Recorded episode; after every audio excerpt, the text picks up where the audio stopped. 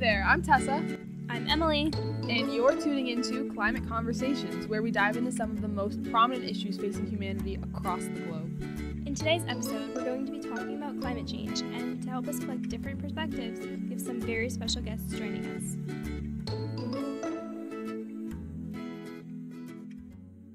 So we have our first guest here. Um, would you please introduce yourself? My name is Liz, and I'm a senior at Hopewell Valley Central High School. And um, we're going to be talking about climate change with you today. So, can you tell us a little bit about um, why you're passionate about it and what you've done so far?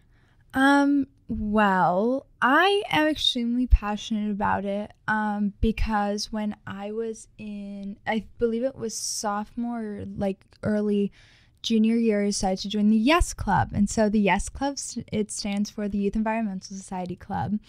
And um, Miss Sherwin is the advisor of that club. And once I got started, I was like, this is actually like really interesting just about because she was kind of trying to get the club to focus on some of the issues that the environment, you know, is currently facing.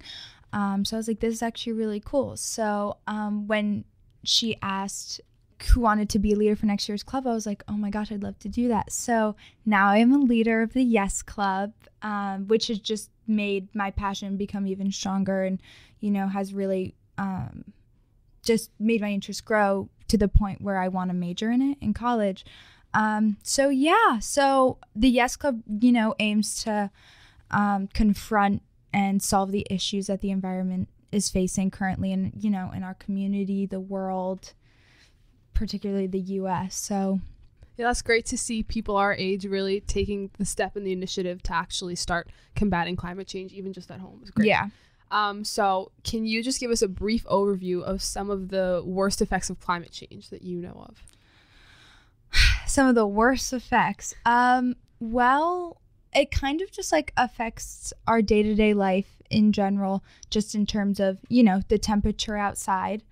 Um, but you can sort of see the effects, you know, within the ocean as well as like some extinct creatures dying that um, we know of, as well as coral bleaching. Right, which is something I know you're very passionate yes. about. Yes. So that is um, probably one of the most visible effects of climate change, um, just because the coral changes color to a completely white color.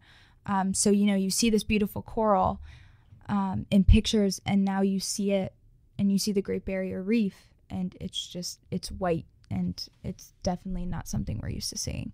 Why, why does it happen? Well, it's um, somewhat a detailed process, but I'll attempt to kind of explain it in a way that makes sense. Um, so, coral reefs have a symbiotic relationship with this one type of algae. Um, and so, the algae is a microscopic plant um, that lives in the tissue of the coral. And so, in exchange for living in the tissue, um, it provides the coral with 90% um, of its energy requirements. Um, and so the algae, um, you know, uses the process of photosynthesis to make itself food and it feeds the coral as well. And so this allows the coral to grow very quickly. And so the algae gives the coral these beautiful colors because coral, just like as its regular structure, is just white. But the algae gives it its color. So what happens is is that the the algae is extremely sensitive to its living conditions. So when the water is too hot or when the water is too cold, it's affected.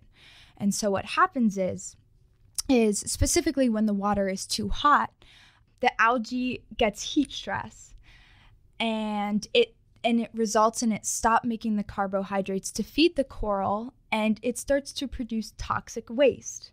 Mm. And when this happens, the the coral has to reject the algae because it can't have that toxic toxic waste within it. And so the coral turns white since the algae provides the color. And so there is a way for the water to cool down and the algae can come back and regrow and start producing those carbohydrates to give the coral energy and to give that coral its beautiful color.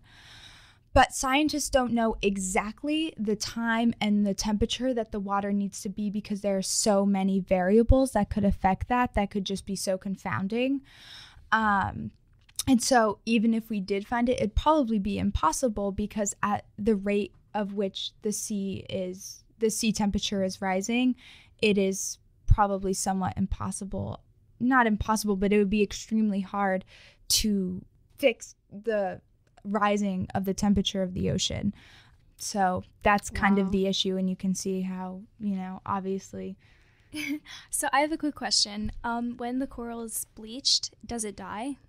Technically, it's not dead because it's it. I believe it can still produce some food for itself, but if the algae doesn't grow back, Yeah. can definitely Are the Die. algae dead? yes. Okay.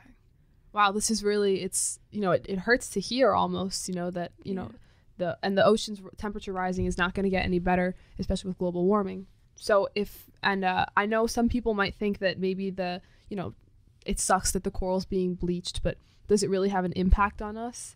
And from what I understand, uh, we get a lot of we get most of our oxygen actually from photosynthesizing plants in the ocean. So Yeah. especially algae, yeah. Yeah. So when the coral, I, I just wanted to kind of also give another impact, but when the coral does become dead, it covers with other types of algae, um, which other fish feed off of. So the fish that are dependent on the specific type of algae that produces the toxic waste within the coral and then it needs to go off also start to die, which are fish like butterfly fish and other types of fishes that sometimes we eat, which even directly affects us because if we don't have those fish anymore, then, you know, we're relying on other fish to eat, which is like just a whole supply and demand thing. Right. Wow. So it, it affects entire food chains. Yeah, definitely. Wow. Mm-hmm. So this all sounds very um, what's the word? Terrifying. I- Yeah. there's really no other word. Frustrating. Yeah. There's a lot it. of different, nat- you know, a lot of different emotions that come to mind when Yeah. you think of this. Yeah. Really, there are. So what can we do? What can we do to reduce our effects of climate change, stop coral bleaching, or at least slow the process down? Um, well, there's a lot of legislation being passed. One that I believed happened in August, but I would not quote me on that. But it was definitely very recent. Um, was that Hawaii banned some chemical types of sunscreen um, that hurt the coral as Oh. well um, and hurt different types of plants and fish in the ocean, um, which is interesting because you wouldn't really think that that was the first thing that you know comes to mind that we can do, but it's definitely something to get more organic sunscreen with less chemicals, so it's not harming um, the earth and especially the you know marine environment. Another important thing to do is just keep your plastic out of the ocean. Um, so, you know, no plastic straws, no plastic bags. It's really easy to decrease your plastic use. You can just put your lunch in containers instead of putting it in a plastic bag.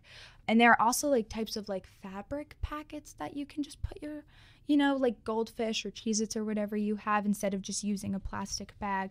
Um, you know, turn your lights off there's no need the electricity bill can go up so really you're killing two birds with one stone if you're just shutting off your electricity solar panels we just got a bunch of solar panels at our school last year or right. two years ago but that's really great just because you know you're using the sun our natural resources use water bottles there's some really cool water bottles out there they're really Reusable ones, that you mean, right? what You mean reusable ones, right? Yes, Okay, yes, yes. sure. Water bottles. Yes, yes. Sorry, reusable water bottles. Um, you can carpool with your friends, so you just, you know, decreasing your CO two emissions that are going up in the air, causing you know, temperature to get warmer and stuff like that. Um, only go out when you need to. Also helps with gas money, so you don't have to use as much money.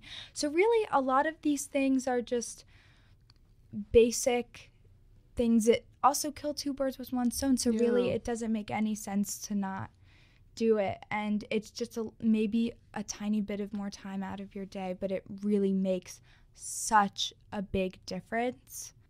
But you know, we can't see it because a lot of people aren't doing those things. Yeah, I think that's a really important um, issue that you brought up. That a lot of people don't want to um, change their habits because they feel like either it's not going to have an effect or they don't want to put the time into it. But a lot of these things that you mentioned actually save people money, like Yeah. not using your car as much or carpooling, yeah. uh, turning off your lights and things like that.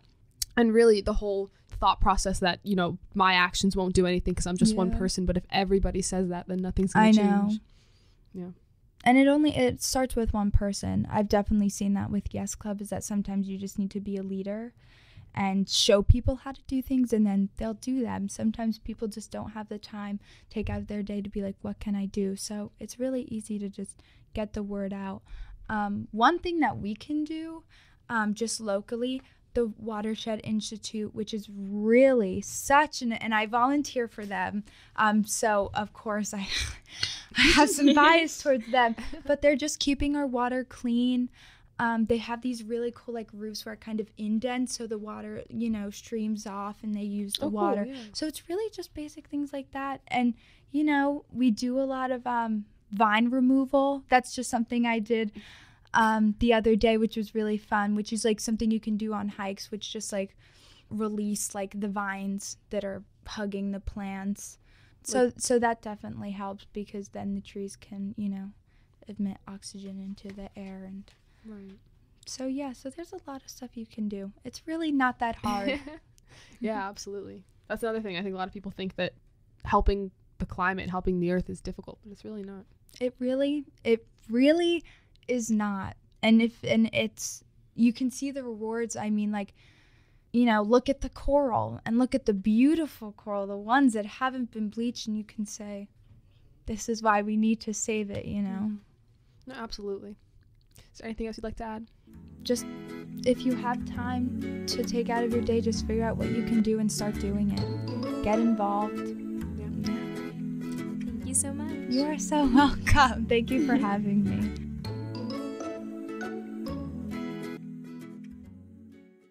Okay, so for this next segment, we're here with a very special guest. So can you please introduce yourself? Hi, I'm Karen Lucci. I'm a science teacher here at the high school. And what classes do you teach specifically? I teach honors biology and I also teach AP biology, and I've been doing that for about 18 years now. Fantastic. Thank you so much for being here. Um, so we have a few myths we like to debunk with you. So Emily's going to start us off. All right, so our first myth is that climate change won't affect me. So that is understandable because people perceive what's around them and you don't notice slight changes over time. But climate change is global. So consequently, it will affect everyone, but it may not affect you in a big way right now, but down the road it may. One thing that is part of climate change is that we have a lot more severe storms. So the storms, we've always had them, but they are increasing in severity, increasing in damage. And so when people experience these, they can lose their homes, they can lose their businesses. And you see the effects of this in Puerto Rico, which has not responded well at all since the their big storm in Houston, even in the Jersey Shore when we had Superstorm Sandy many years ago. Um, there are a lot of businesses closed and never reopened. A lot of homes have not been um, fixed up. Um, some have been abandoned. So, what will happen is maybe when the economic factors hit them more, they will begin to see them. But we have to be able to make sure people understand that climate change is affecting them. And one way you can see that change is in storms, just losing power for a few days. How many more people have generators in their homes than they had five years ago? Why? Because when you get a storm, you don't know when you're going to get your power back. Part of that is the result of climate change. Right, and that's terrifying to think about. You know, a lot of people see climate change as just a thing that won't affect them or it'll only affect people in impoverished countries, but it's crazy to see that even here at home we see the effects directly impacting us through these big storms. Exactly. You don't see it in your own community necessarily. Yeah.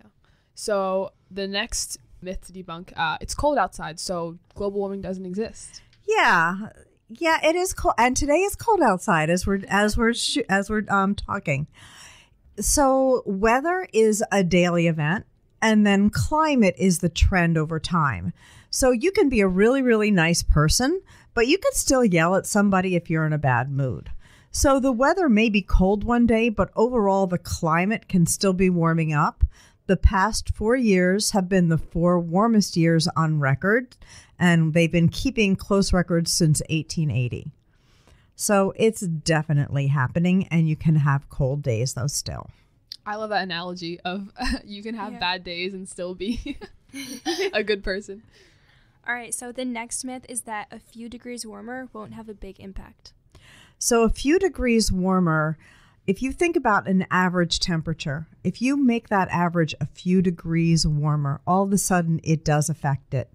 If you have an 88 average in class and you get a few uh, percentage points higher average to a 91, wow, all of a sudden you're in the next grade bracket, which sounds a lot better than 88 being having a B average versus an A average. Same thing for weather degrees a few degrees difference is the difference between freezing and being above freezing. About being in the 80s and being in the 90s and you do feel that. You run air conditioners more. You use more electricity. Um, you may have to use more you would use honestly less heat. So that i guess would be a bonus. But um, the severe weather would be worse. I think we all know what it's like to have a couple grade point differences matter in getting into a college or, you know, it makes an effect definitely.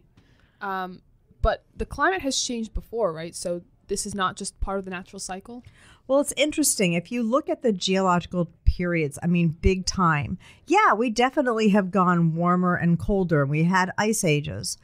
So, back in the 60s, I think it was, scientists were predicting we were heading towards another ice age based on that.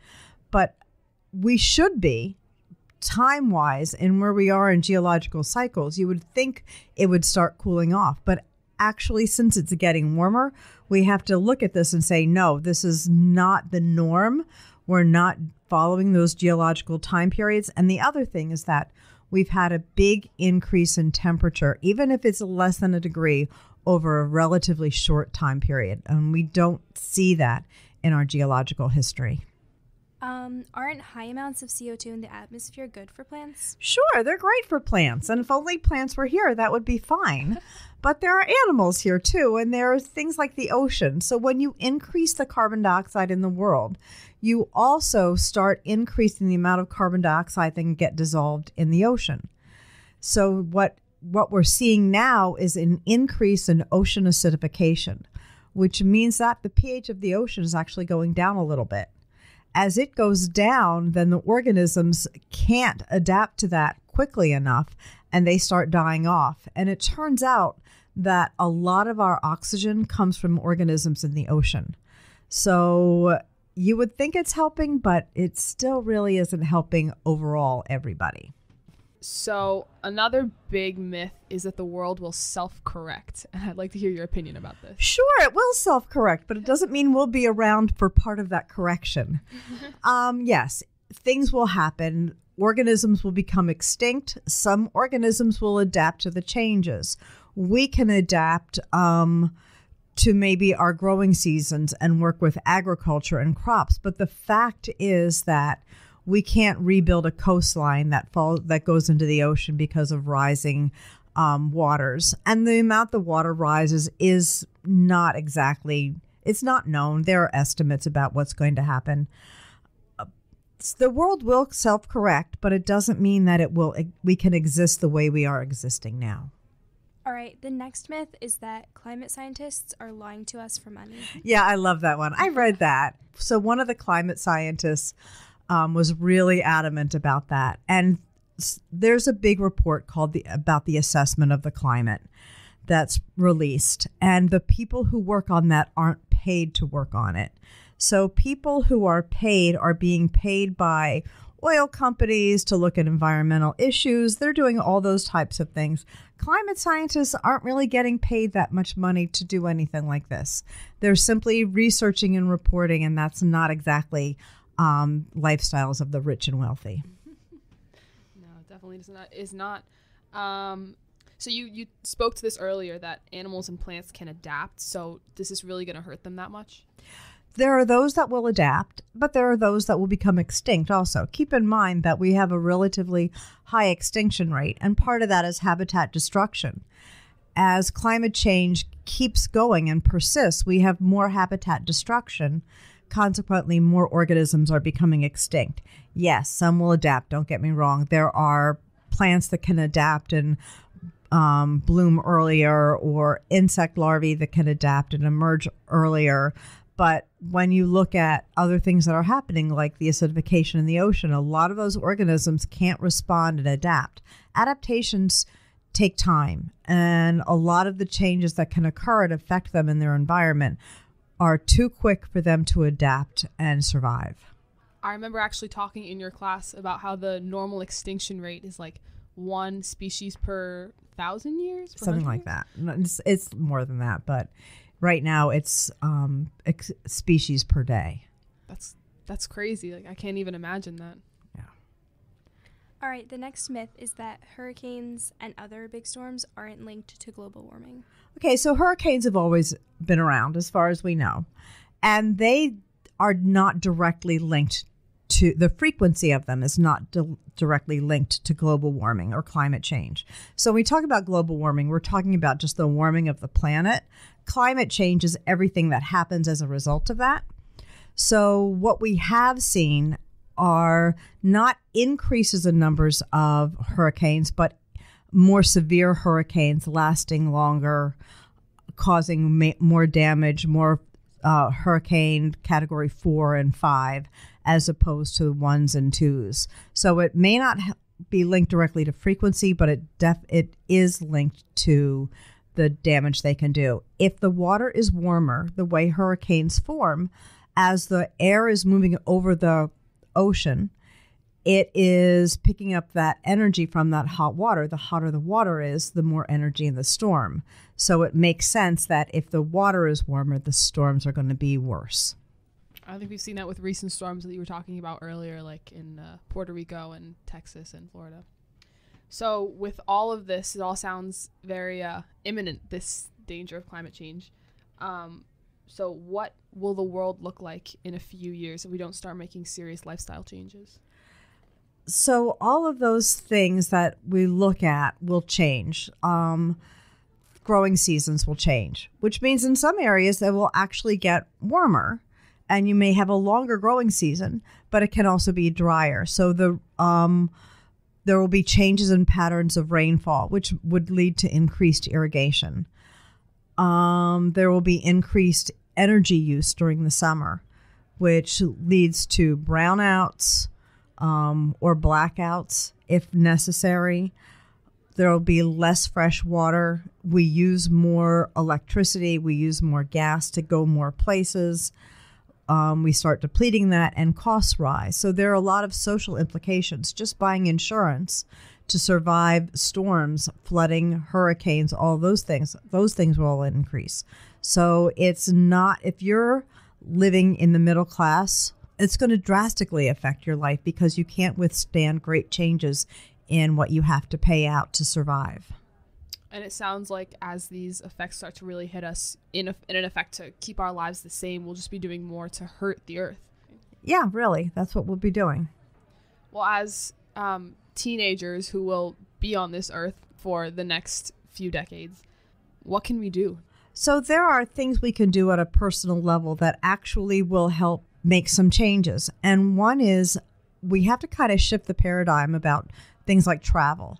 When we get in a car, usually it's a lone driver in a car going whatever distance. What if we carpooled? What if we used more mass transit? By reducing the amount of gasoline you use on a daily basis and being really thoughtful about it, do you have to go to a parking lot, park, and then move your car because you want to go to a store, the store that's far away? People do that. That's kind of crazy. So, thinking about gas usage, why are there so many SUVs that have poor fuel efficiency? Looking at more fuel efficient cars. That's another way to look at it. There are a lot of hybrids out there. Maybe that's what we should spend more time buying and looking and considering that. Um, on a daily basis, just electrical use because that eventually comes. A lot of that comes from fossil fuels. So what do we do? Do you keep do you keep your chargers plugged in, or and you just attach your phone to the charger when you need to charge it? What types of things can we not have on all the time? Even televisions that are plugged in are using a tiny, tiny bit of electricity, so they go on instantly. Um, so we can do a lot of those things just on a daily basis that reduces our use of materials, which will save things in the long run. The third thing we can all do is be aware of policies and governmental um, laws and try to change them and enact policies that tend to conserve materials. And it all does add up. Um, I know a lot of my friends, especially, are um, very worried about this, but they feel like their personal actions won't have any effect in the long run. But I feel like if everyone actually, you know, takes the time to think about the steps they can take to reduce their emissions, then eventually it'll collectively produce something that'll help the earth. Is there anything else you'd like to add?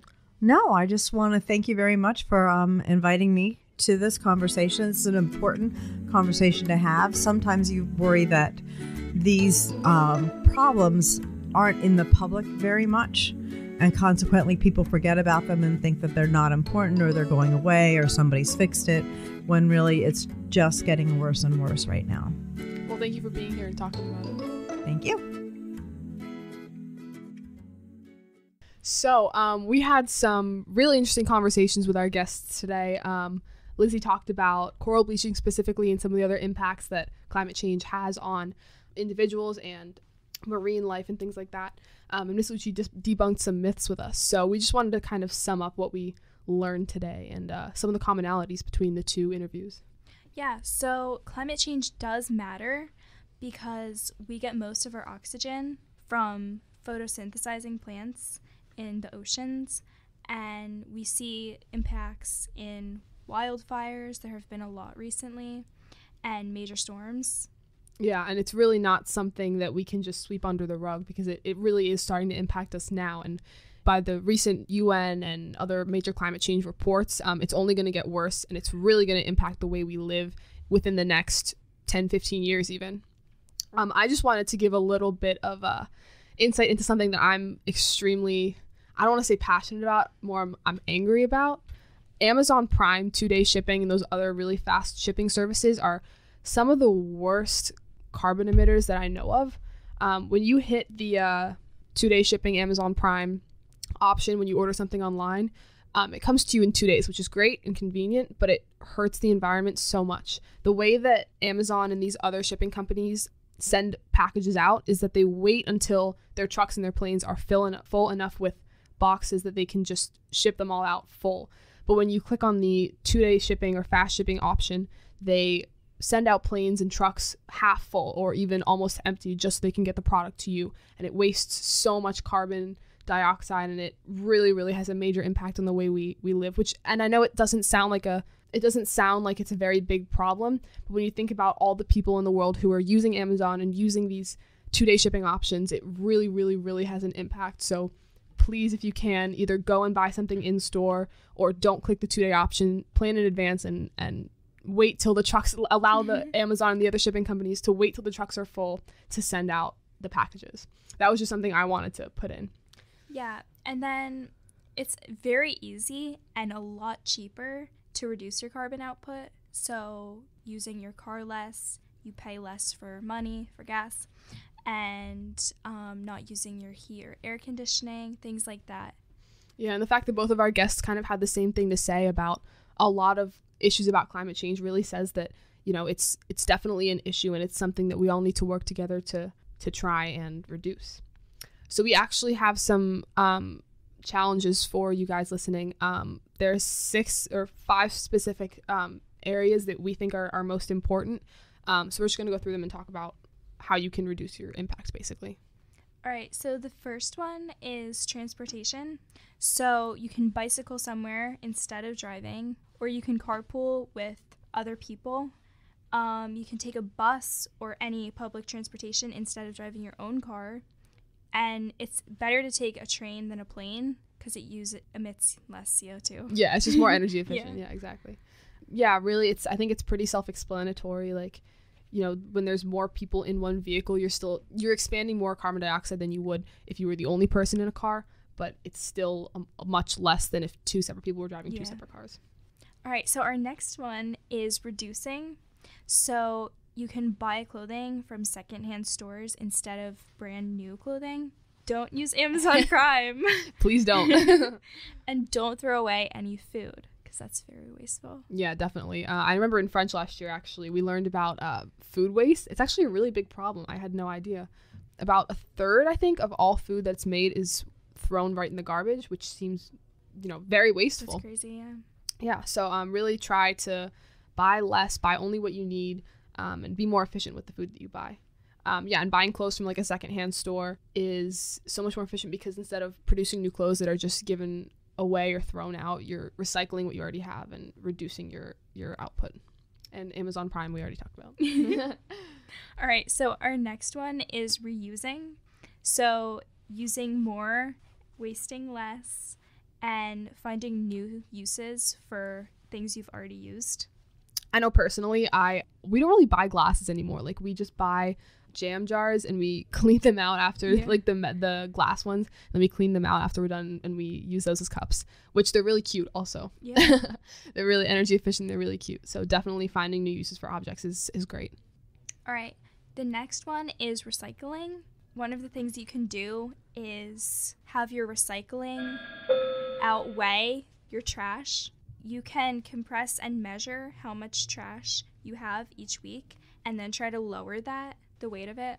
Yeah, definitely. Just having making a conscious effort to lower the amount of waste you're putting out. You know, a lot of things like we mentioned about like reusing certain um, packaging materials or just not buying super packaged foods. But if you do, you know, recycling them, finding new uses for them. Don't throw out water bottles in the trash can. I so many of my friends do it, and it really bothers me. I always yell at them when they do. You know, it really isn't that much of an effort to walk the the next ten feet to find a recycling bin. Um, and finally, neither of our guests really talk about this, but I think it's something important that we should bring up. The types of food that you're eating actually do correlate to the amount of carbon dioxide you're putting out. So, the most energy efficient food is vegetables, fruits. I guess I don't want to say the word vegan, but I guess vegan items. I know a lot of people think vegan and they think, oh, you know, it's it's a it's a crazy lifestyle. People who are vegan are insane. They don't. I don't. I don't really know what the stereotype is, but they're just very against veganism. But it's it's really the the most energy efficient way to live.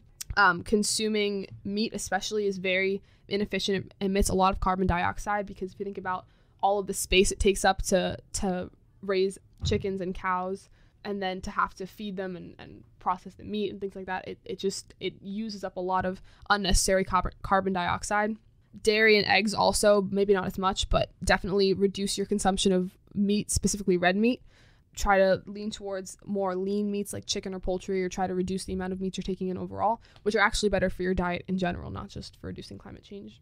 One thing that i'm going to start doing is i'm going to document what i eat in a typical day and then try to implement these changes into my diet. So i only eat meat one meal a day if that um, I think that's a good way to to reduce your your output just by choosing the food you eat. I saw a statistic once that said um, if everyone in America went vegan or vegetarian for a day, it would be the equivalent to taking off like 200 and something thousand cars off the road. It was crazy, yeah.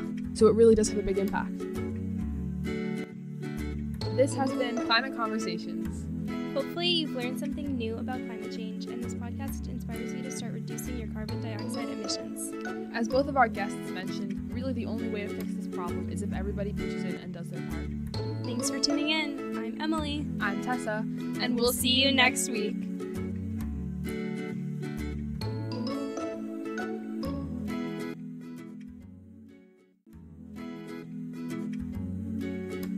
Hey there, I'm Tessa, I'm Emily. and you're tuning